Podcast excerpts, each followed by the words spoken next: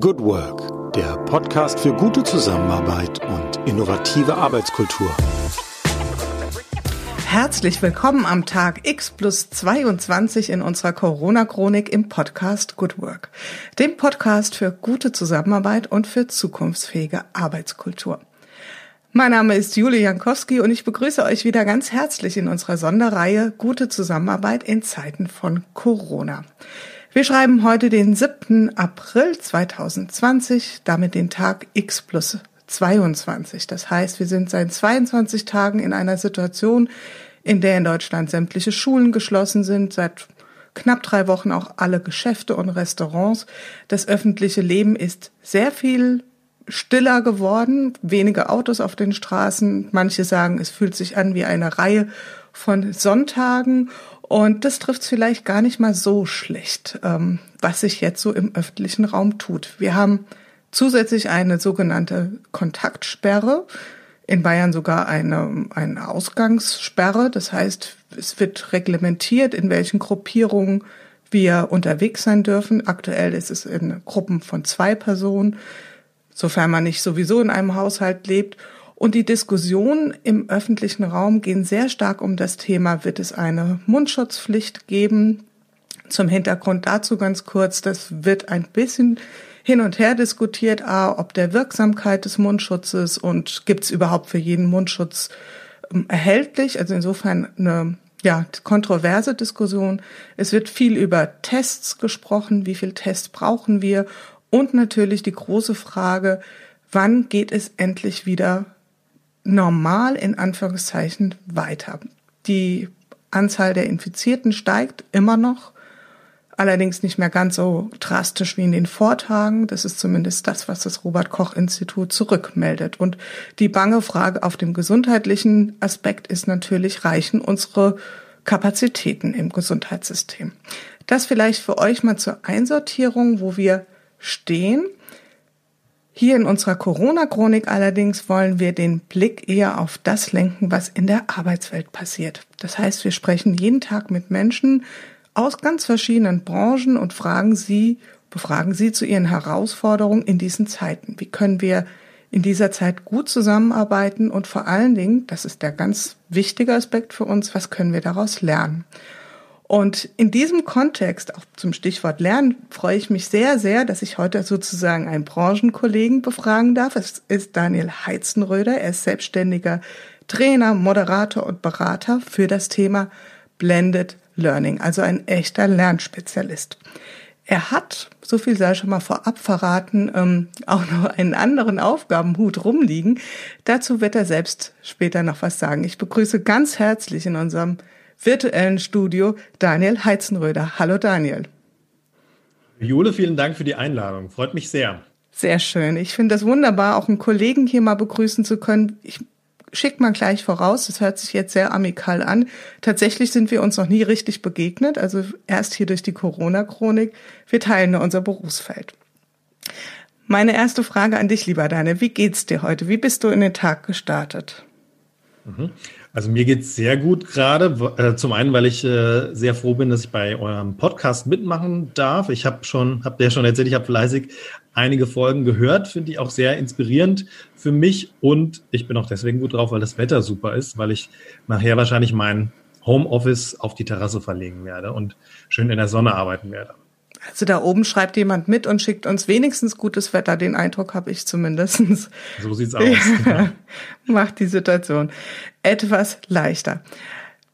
Lieber Daniel, wir sprechen an der Stelle sehr oft über das neue Normal. Vielleicht magst du erstmal was über dein altes Normal sagen. Also wie sah dein bisheriger Berufsalltag aus? Was waren so Themen und, und Aktivitäten, die deinen Tag gefüllt haben? Mhm.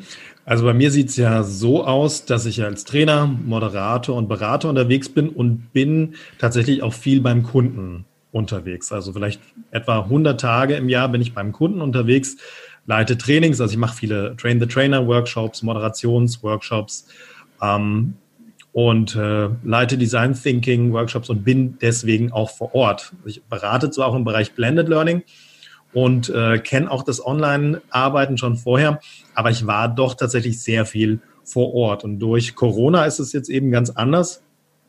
ich muss mich jetzt mit meinen Kunden online abstimmen, äh, auch mit Kollegen, Kooperationspartnern. Ähm, ich habe mir auch ganz viele neue Tools drauf geschafft, die ich selber auch noch gar nicht kannte. Und ähm, naja, Training, Präsenztraining oder Präsenzworkshop funktioniert nun mal aktuell nicht. Also das ist tatsächlich eine Riesenveränderung für mich hm. gerade.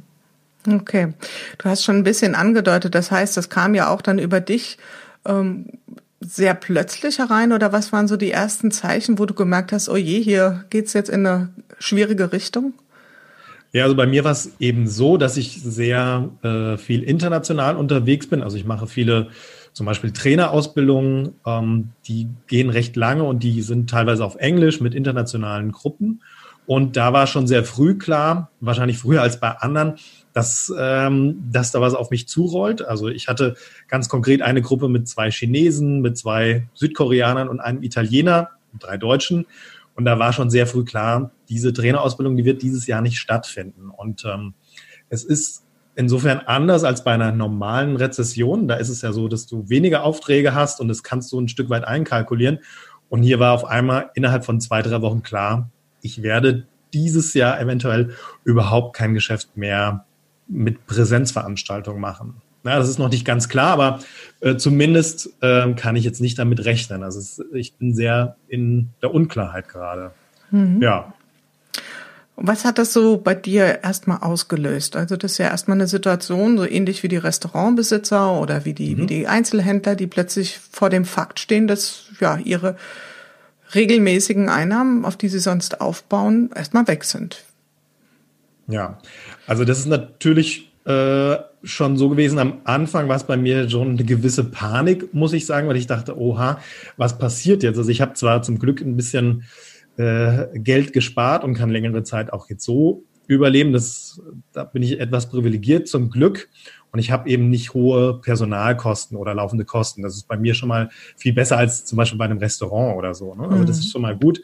Ähm, aber es war so eine Anfangspanik tatsächlich da und so eine ganz starke Unklarheit. Ich war auch etwas überfordert mit all dem, was an Meldungen an mich, auf mich zukam, durch die Medien oder von Kollegen. Ich habe gemerkt, alle werden jetzt total unruhig. Ich habe mich dadurch auch ein bisschen anstecken lassen und dachte jetzt, okay, du musst jetzt ganz schnell anfangen, alles, was du sonst auch Präsenz äh, als Präsenzveranstaltung machst, direkt online umzusetzen, deine Kunden jetzt direkt ansprechen. Und dann habe ich aber mal gemerkt, hey, meine Kunden, die haben jetzt gerade ganz andere Baustellen. und äh, es war mir fast schon echt peinlich, auf sie zuzugehen, weil äh, die sind mit Kurzarbeit konfrontiert. Die müssen sich im Homeoffice einrichten. Ich habe viel mit Personalentwicklern natürlich zu tun. Die haben jetzt ganz viele Aufgaben, die sie, die sie machen müssen und die denken natürlich jetzt nicht dran, äh, möglichst viele äh, Personalentwicklungsmaßnahmen umzusetzen. Ja, und, ähm, und damit muss ich erstmal klarkommen und ich habe mich dann jetzt etwas entspannt und äh, ich biete vielen Kunden jetzt auch einfach kostenlose Hilfestellung an, unterstütze sie auch gerne, ähm, ja, und betreibe dann eher Kundenpflege für die Zeit auch mhm. nach Corona und äh, versuche mich selber auch einfach nicht so unter, unter Druck zu setzen. Und meine Kunden eben dadurch auch nicht, ja. Ich glaube, das ist ein ganz ähm, wichtiger Punkt, den du da ansprichst. Also einerseits wird ja überall von der kollektiven Entschleunigung gesprochen. Ich muss ganz ehrlich sagen, ich suche sie noch. Mhm. Es mag sie hier und da geben. Ähm, okay, die Menschen, die jetzt in Kurzarbeit sind, werden quasi ja zur Entschleunigung gezwungen. Das hat ja eher so eine Qualität von radikalem Ausbremsen und das ist, glaube ich, ganz spannend zu sehen, wie die Menschen das dann für sich positiv nutzen können. Ähm, diese Hektik, ähm, ist das so ein, so ein, ähm, ja, so ein ähnlicher Impuls wie beim Toilettenpapierhamstern? Was ist das für ein, für ein, was glaubst du, was ist das für ein Instinkt, der da in uns anspringt, dass wir denken, wir müssen jetzt sofort etwas tun? Was könnte das sein? Hm, ich glaube schon, dass es, ein, dass es so ein Urinstinkt ist, den wir in uns haben. Und dann ist, äh, finde ich, das Problem, was dann natürlich auch besteht, gerade auch bei dem Thema Klopapierkäufen. Es fängt eben, es fangen ein paar damit an und du siehst dann, okay, Klopapier wird weniger oder Mehl wird weniger, dann kaufen alle Klopapier und genauso ist es natürlich auch bei uns im, im Trainings- oder Beratungsgeschäft. Ja, einer fängt jetzt an und sagt, ja, aber ich muss jetzt unbedingt da an den Start gehen, das muss jetzt alles online laufen und ich muss die ganzen Kunden jetzt abtelefonieren. Und ähm, du bist natürlich in vielen Netzwerken, ich bin in vielen Netzwerken.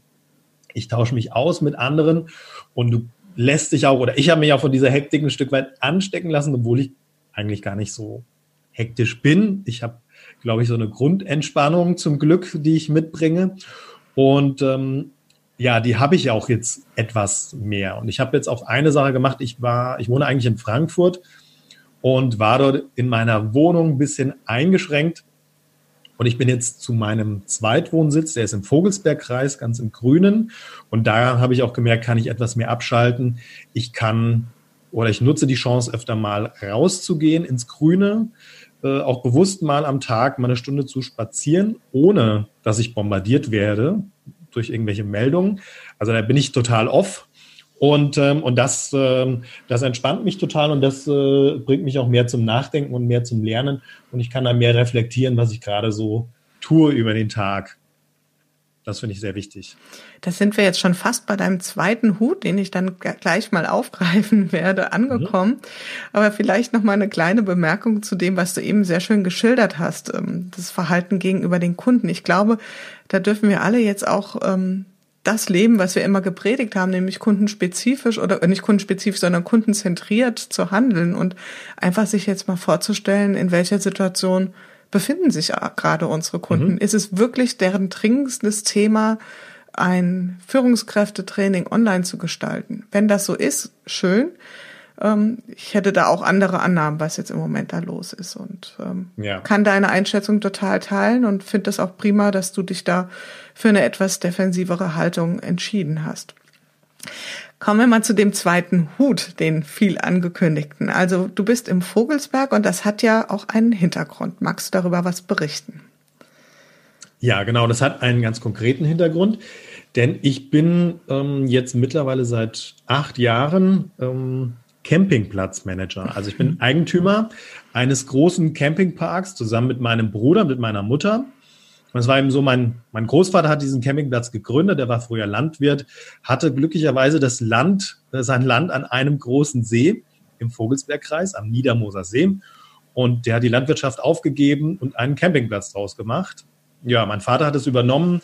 Er ist dann leider relativ früh verstorben und so waren mein Bruder und ich hauptsächlich dann ähm, ja, Geschäftsführer noch eines großen Campingparks mit immerhin ähm, über 600 Campingplätzen, Ferienhäusern. Es gibt ein, eine Surfschule, einen Segelclub. Also es ist wirklich eine große Anlage, ähm, die wir nebenbei äh, und auch vorher schon remote betreut haben. Ja? Also wir haben ja unsere Hauptjobs. Mein Bruder ist Personalentwickler bei einer äh, großen deutschen Fluggesellschaft. Mhm.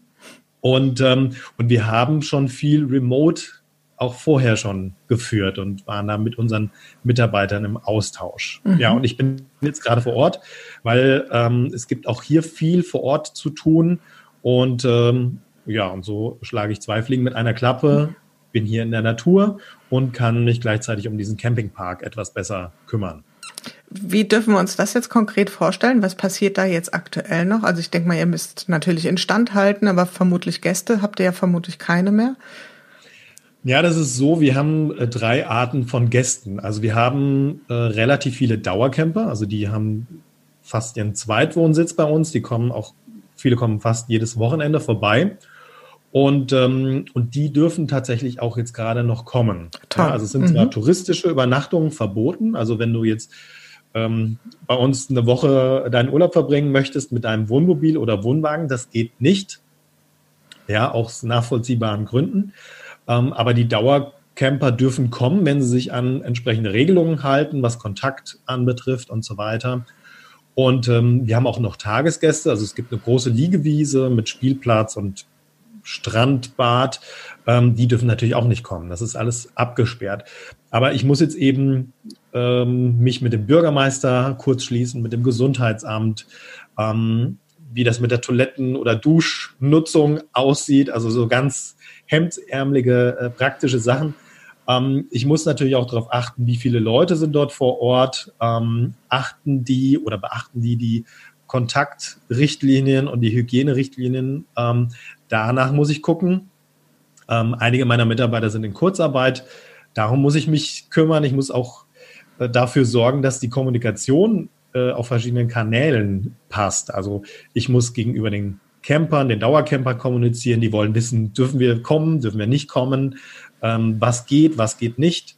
Ähm, und, ähm, und ich muss auch da meine Mitarbeiter informieren, was können sie den, den Campern sagen. Also mein Bruder und ich, wir haben FAQs zum Beispiel entwickelt, wenn meine Mitarbeiter Anfragen bekommen, wie können sie darauf reagieren, was können sie sagen. Also wie bei einem Großunternehmen, wenn das in einem Change-Prozess ist oder wenn das im, in Zeiten von Corona kommuniziert, da gibt es ja auch große Kommunikationsstrategien ne, mhm. gegenüber öffentlichen Stellen, gegenüber Mitarbeitern und das soll alles gleich sein.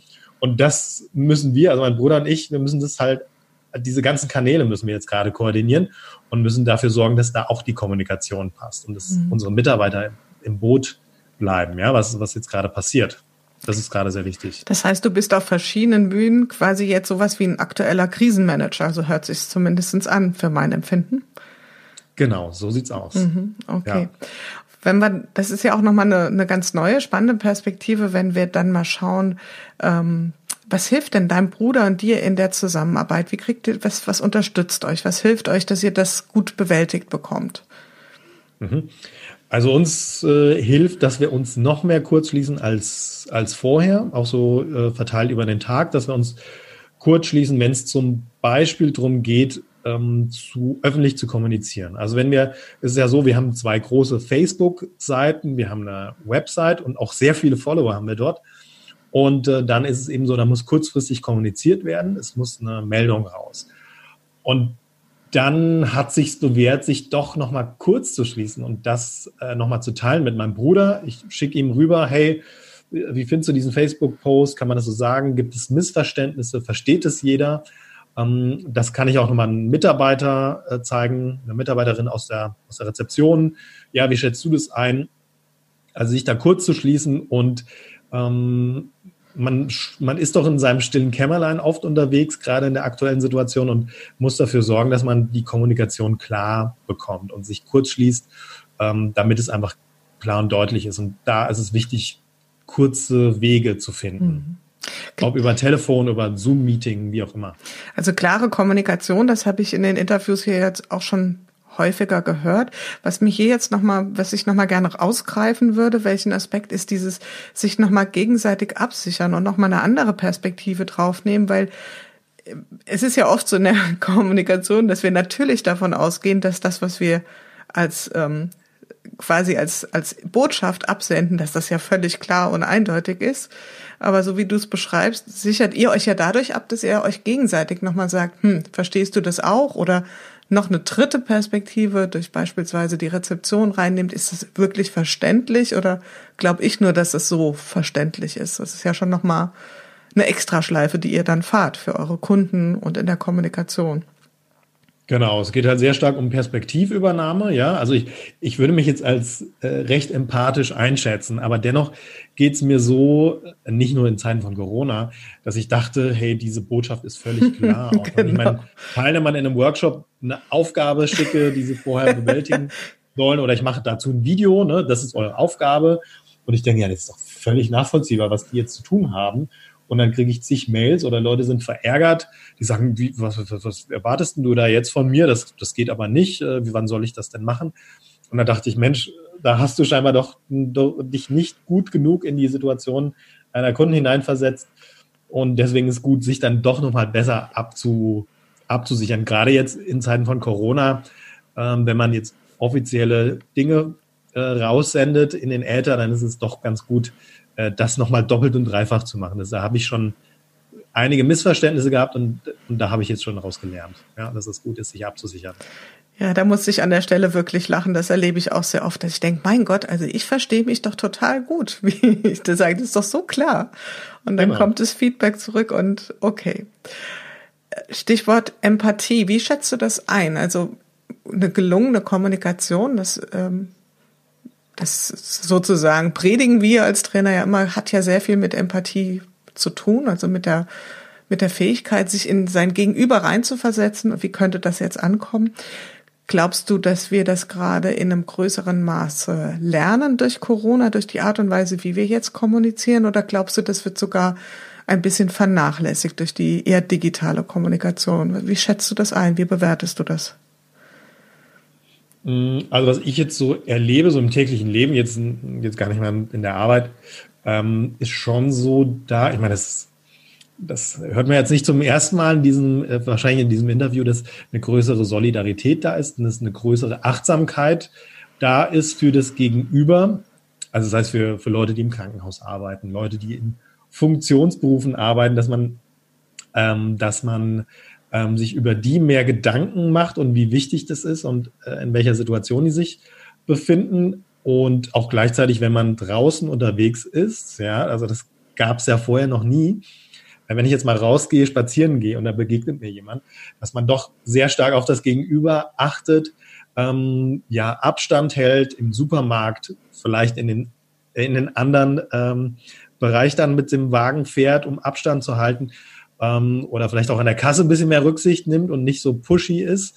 Also das merke ich jetzt äh, schon. Also ich äh, glaube schon, dass da positive Effekte gibt. Und auch im digitalen Bereich merke ich ähm, im Austausch, dass man doch sehr stark aufeinander achtet. Ähm, da finde ich es natürlich auch wichtig, dass man oft mit der auch einfach mit der Kamera mehr arbeitet, äh, dass man auch das Gegenüber sieht, dass man ein bisschen mehr Nähe auch über ja, darüber bekommt, über eine Nutzung von Kamera in Webmeetings. Ja, das finde ich schon ganz gut. Mhm. Und ich finde, also ich erlebe es so, dass, ähm, dass äh, meine Umgebung mehr ja, aufeinander achtet. Mehr aufeinander achtet. Das wäre ja schön, ja. wenn wir das irgendwie uns ein Stück weit bewahren könnten für die Zeit nach Corona. Und äh, ich kann mich erinnern, wir hatten hier in den allerersten Tagen in der Corona-Chronik ein Interview mit einer Personalberaterin ähm, aus der Lombardei geführt. Und damals war so, ich sag schon damals, gerade mal drei Wochen her, und die war uns ja logisch durch die Ereignisse ungefähr drei bis vier Wochen voraus. So wurde es auch sozusagen anmoderiert, das Interview. Und die sagte dann, ja, ja, wir lernen schon, wenn wir auf die Straße gehen und uns Menschen begegnen, denen aus dem Weg zu gehen mhm. und darauf zu achten. Und ich kann mich dran erinnern, das Interview führte eine Kollegin von mir, Nicole Franken, dass ich dann, als ich das Interview hörte, dachte, Wahnsinn, das kann ich mir nicht vorstellen, dass wir so weit kommen. Und was du berichtest, ist ja genau das, und das erlebe ich tatsächlich auch, dass man sich ähm, vorausschauend oder umsichtig, also nicht vorsichtig, aber umsichtig verhält und sich schon so über Blickkontakt verständigt, wer geht jetzt sozusagen einen Meter nach rechts, damit es eben nicht zu einer näheren Begegnung kommt. Das ist schon mhm. sehr interessant zu sehen, wie schnell diese Anpassungsmechanismen bei uns auch greifen. Ja. Ähm, was bleiben wir mal bei dem Thema so konkret auf den Maßnahmen? Also ihr musstet ja euren Campingplatz zumindestens wie du es beschrieben hast, ähm, für die, für die Tagestouristen und für die touristischen Gäste schließen. Was habt ihr sonst an Maßnahmen konkret ähm, eingeleitet für die Dauercamper zum Beispiel? Mhm. Also was, was halt jetzt sehr stark äh, zu sehen ist, ist halt, äh, wir informieren sehr, ähm, sehr kurzfristig, wenn es äh, irgendwelche Veränderungen gibt. Ähm, wir beobachten natürlich auch, wie sich die Dauercamper verhalten, ähm, weil ähm, es ist natürlich schon so, dass ähm, wir auch ein Stück weit unter Beobachtung stehen. Also da gibt es mhm. vielleicht ein Ordnungsamt, das guckt mal nach, halten sich die Camper an diese, an diese Maßnahmen. Ne, da müssen wir, muss ich natürlich checken, wie sieht's da aus? Muss ich da vielleicht reagieren, nochmal darauf hinweisen, hey Leute, achtet bitte ähm, auf die Kontaktrichtlinien. Also das ist so eine Sache. Dann mussten wir natürlich in den ähm, öffentlichen Bereichen, also zum Beispiel Toilettenhäuser, Duschen, ähm, mussten wir sehr stark informieren. Da müssen wir auch dafür sorgen, dass, also das durch Aushänge, also wir können da niemanden hinstellen, der das kontrolliert den ganzen Tag, ähm, aber dass zum Beispiel, wenn jemand duschen möchte, dass dann da nicht fünf Leute gleichzeitig in die hm. Dusche gehen, äh, sondern dass die Leute auch dort Abstand halten, also oder nur zwei Personen oder eine Person, je nachdem, wie groß der Bereich ist. Ähm, also das mussten wir natürlich machen. Ja, mussten bestimmte Bereiche auch absperren. Ja, sowas. Und ähm, dann ist es so, dass bei uns ähm, bei äh, den Dauercampern im Winter das, das Wasser abgestellt ist. Also die Dauercamper haben die Möglichkeit, die haben einen eigenen Wasseranschluss, können dort eine Dusche nutzen auf ihrem eigenen Platz oder auch eine eigene Toilette. Und äh, das stellen wir normalerweise relativ früh, sobald der Frost äh, vorbei ist, stellen wir das an. Und das haben wir nach hinten geschoben, ähm, weil, weil wir auch ein Stück weit verhindern wollten, dass, ähm, ja, dass die Leute jetzt ähm, nicht auf ihren Platz können. Die müssen dort einen Wasserhahn aufstellen, ähm, ja, dass da kein Wasser wegläuft. Also solche Sachen, die mussten wir einfach nach hinten schieben. Ja, also und, und da sind einige etwas irritiert oder die sagen, hey, warum können wir nicht auf unseren Platz? Wir können dann das Wasser nicht so gut nutzen. Ja, das hat eben Hintergründe und da müssen wir auch eben gut informieren gut informieren und erklären, damit die äh, Menschen ja. das auch nachvollziehen können. Ja. Genau. Gibt es auch irgendwelche Maßnahmen oder Dinge, die ihr am Anfang eingeführt habt und gesagt habt, hm, das war vielleicht nicht so schlau, das haben wir wieder zurückgedreht? Mm, nee, kann ich jetzt so nicht sagen. Mhm. Nee. Gut. Wenn wir jetzt mal so einen Blick nach vorne wagen, also nehmen wir mal so, so ein relativ kurzen Zeitraum von vier Wochen. Wir haben jetzt also den mhm. 7. April, das heißt, wir werden Anfang Mai. Was glaubst du, wie wird dein Arbeitsumfeld aussehen? Du hast ja jetzt sozusagen zwei Arbeitsumfelder, nämlich einmal das des Trainers und Beraters und dann aber auch des Campingplatzmanagers und Besitzers. Mhm. Darfst du gern für beide beantworten. Wie würdest du das so beschreiben, wie das aussehen wird in vier Wochen? Mhm.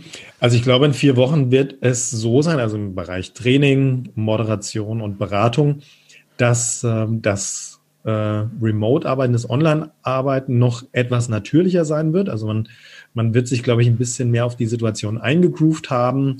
Ähm, es ist dann normaler, eben bestimmte Meetings regelmäßig abzuhalten und ähm, ja, viele, viele Leute kommen mit der Technik auch besser klar, glaube ich. Ähm, und das wird bei uns am Campingplatz auch ähnlich sein. Hm, da habe ich eben Mitarbeiter, die haben nicht alle, die haben jetzt nicht alle einen Laptop, äh, den sie nutzen können, sondern die benutzen dann eher ihr Handy maximal und die können nur WhatsApp benutzen. Aber auch die kommen mit solchen Tools, wie vielleicht Microsoft Teams besser klar, haben sich daran besser gewöhnt und können damit natürlicher arbeiten. Das ist so, denke ich, eine deutliche Veränderung, die es geben wird in der Arbeit. Mhm. Also in beiden Seiten, also so eine größere Kompetenz im digitalen Raum einfach, kann man das so beschreiben? Ja. Glaubst du, dass ähm, ihr Anfang Mai, das wissen wir alle nicht, aber Anfang Mai, dass schon wieder Tagestouristen kommen dürfen? Wie schätzt du das ein?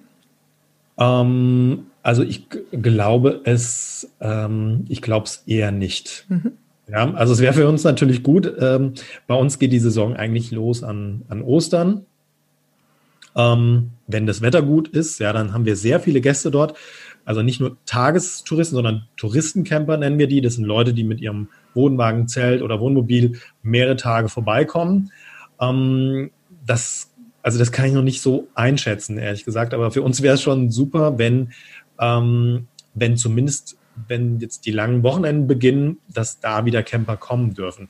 Und aus unserer Sicht ist Camping eben, ich glaube, der Urlaub, der am ja am leichtesten möglich ist in der Corona-Krise, weil du kannst dir, du bringst ja deinen eigenen Camper mit, dein eigenes Zelt mit, du hast ja deine eigenen vier Wände sozusagen.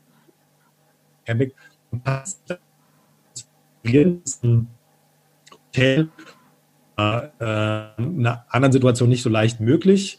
Ähm, also ich glaube, Camping wird hoffentlich eher möglich sein als vielleicht ein Hotelurlaub. Und Camping ist natürlich auch sehr nah. Also ich muss nicht mit einem Flugzeug irgendwo hin.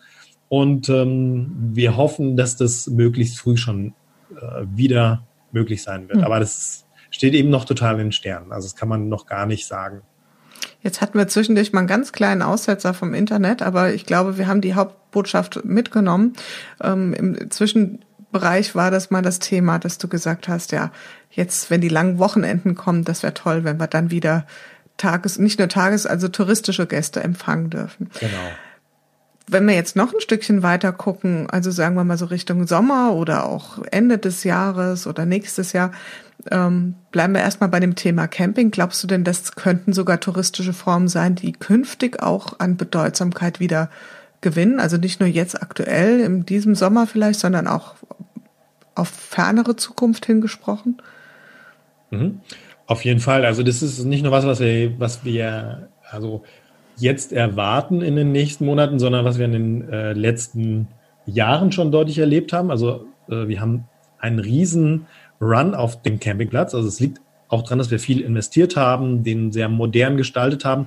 Aber es liegt auch daran, dass Camping einfach sehr beliebt ist, weil Wenn das Wetter gut ist hier im Vogelsberg, dann kannst du ganz kurzfristig vorbeikommen, kannst einen ganz tollen Urlaub verbringen. Du hast einen See, du kannst Wassersport machen, du hast sehr viel Freiheit als Familie und du musst eben nicht fliegen. Ja, also ähm, es ist ein günstiger Urlaub und ähm, die Leute sind eben ähm, ökologisch, glaube ich, auch ein Stück weit bewusster und sagen, hey, warum sollen wir so weit wegfliegen, wenn wir in, äh, in Deutschland oder in Europa so einen tollen Urlaub machen können? Ähm, also das merken wir schon in den letzten Jahren sehr stark und ich glaube, dass sich das noch verstärken wird. Und es kann natürlich auch sein, wenn wir jetzt in eine Rezession reinrutschen, dass auch einfach Familien sagen müssen, hey, wir können uns vielleicht diesen Urlaub in, was weiß ich wo, in, in, auf den Kanaren oder, oder was, wer weiß wo, nicht so leisten. Gerade mit einer großen Familie ist es ja auch sehr teuer. Ähm, wir probieren mal Camping für uns aus. Also ich denke, dass wir da noch mehr Camper haben werden, dass wir äh, eigentlich noch erweitern müssen, ähm, so dass wir mit dem Platz, also mit dem Platzbedarf da klarkommen, ja.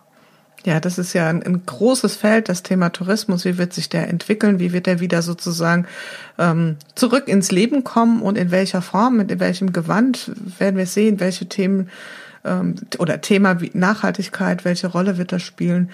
Ähm, ich glaube, da gehen die meisten Vermutungen so in die Richtung, was du sagst, dass das eine deutlich größere Rolle spielen wird. Und nicht nur wirtschaftlich getrieben, sondern vielleicht auch aus so einer inneren Anschauung raus. Ähm, was ich auch meinen Gästen hier immer äh, als Frage stelle, ist nämlich die Frage, hast du sowas wie einen Corona-Hack, also irgendein Kniff, irgendein ein Ritual oder was auch immer, was dir es im Moment ein bisschen einfacher macht, durch die Situation zu kommen? Mhm. Ich habe ehrlich gesagt sogar drei Hacks. ähm, die, cool. das wird jetzt nicht so viel. Ich, ich äh, fasse mich auch kurz. Und zwar der eine Hack ist, äh, dass ich, ich habe es vorhin schon gesagt, dass ich einfach rausgehe in die Natur, mhm. mich bewusst auch abschotte von Einflüssen von außen, um auch reflektieren zu können. Weil im Moment ist es ja so, dass wir noch mehr on sind, noch mehr online sind. Und deswegen finde ich es wichtig, sich da völlig mal abzuschotten, zumindest eine Zeit lang am Tag und das einfach zu nutzen. Rausgehen, mal spazieren gehen, reflektieren. Das ist das eine. Das zweite ist spannende Podcasts hören und mhm. da gehört auch euer Podcast natürlich dazu. Toll, danke schön. Da bekomme ich schöne, schöne neue Impulse und ich selber schreibe auch ein Corona-Tagebuch, weil ähm, euch liegt es ja auch am Herzen, dass ihr die ganzen Lernergebnisse, die jetzt gerade die Aha-Effekte, die, die, die man jetzt gerade so hat in dieser Corona-Krise, dass man die auch sichert für die Zeit nach dieser Krise.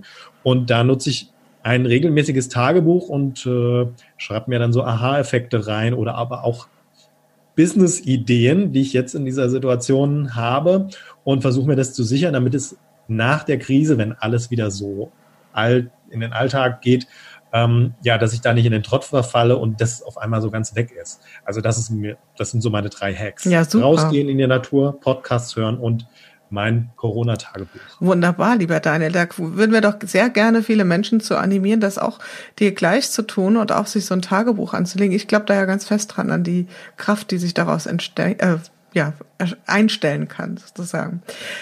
Ja, und dann sind wir auch schon am Ende unseres Interviews und da gibt's wie immer die schöne Frage nach den Lernerkenntnissen, nämlich wenn ich bislang etwas aus Corona gelernt habe, dann ist es das Pünktchen, Pünktchen, Pünktchen. Mhm. Ja, das ist eine interessante Frage. Ich finde, ähm, was ich gelernt habe, ist, dass ganz vieles geht, obwohl man vorher dachte, es geht überhaupt nicht. Ja, also ich glaube, man kann diese Corona-Krise als positives Beispiel nutzen, dass vieles kurzfristig umgesetzt werden kann, dass viele Menschen auch kurzfristig was Neues lernen, sich mit neuen Dingen beschäftigen, obwohl sie vorher gesagt hätten, nee, das geht bei uns nicht. Und das erlebe ich auch bei vielen Unternehmen. Wenn ich die Unternehmen vorher beraten habe, äh, war oft der Satz, nee, das geht bei uns nicht, das können wir nie umsetzen, das wird nicht funktionieren. Und jetzt geht es auf einmal doch, auch ganz kurzfristig. Und das ist das, was ich so gelernt habe, dass wir doch sehr lernfähig sind. Und ähm, ja, und dass wir viele Ressourcen haben, die wir jetzt gerade positiv nutzen können. Und diese Ressourcen, die haben wir auch nach der Corona-Krise und die können wir im Alltag auch sehr sinnvoll nutzen. Also das habe ich gelernt bei meinen Kunden und auch bei mir selber. Mhm. Okay. Das heißt also, dass wir den Zweiflern und Skeptikern hat Corona ganz schön den Wind aus den Segeln genommen. Und die müssen sich jetzt eine neue Geschichte einfallen lassen, als es geht nicht. Und ganz genau. Lieber Daniel, ich danke dir ganz, ganz herzlich für das Interview, für deine ähm, weit gestreuten äh, Einblicke, nämlich in deine beiden Business, einmal als Trainer, Berater, aber auch als Campingplatzmanager. Ich glaube, das ist auch nochmal eine ganz neue Sichtweise auf das Thema Corona.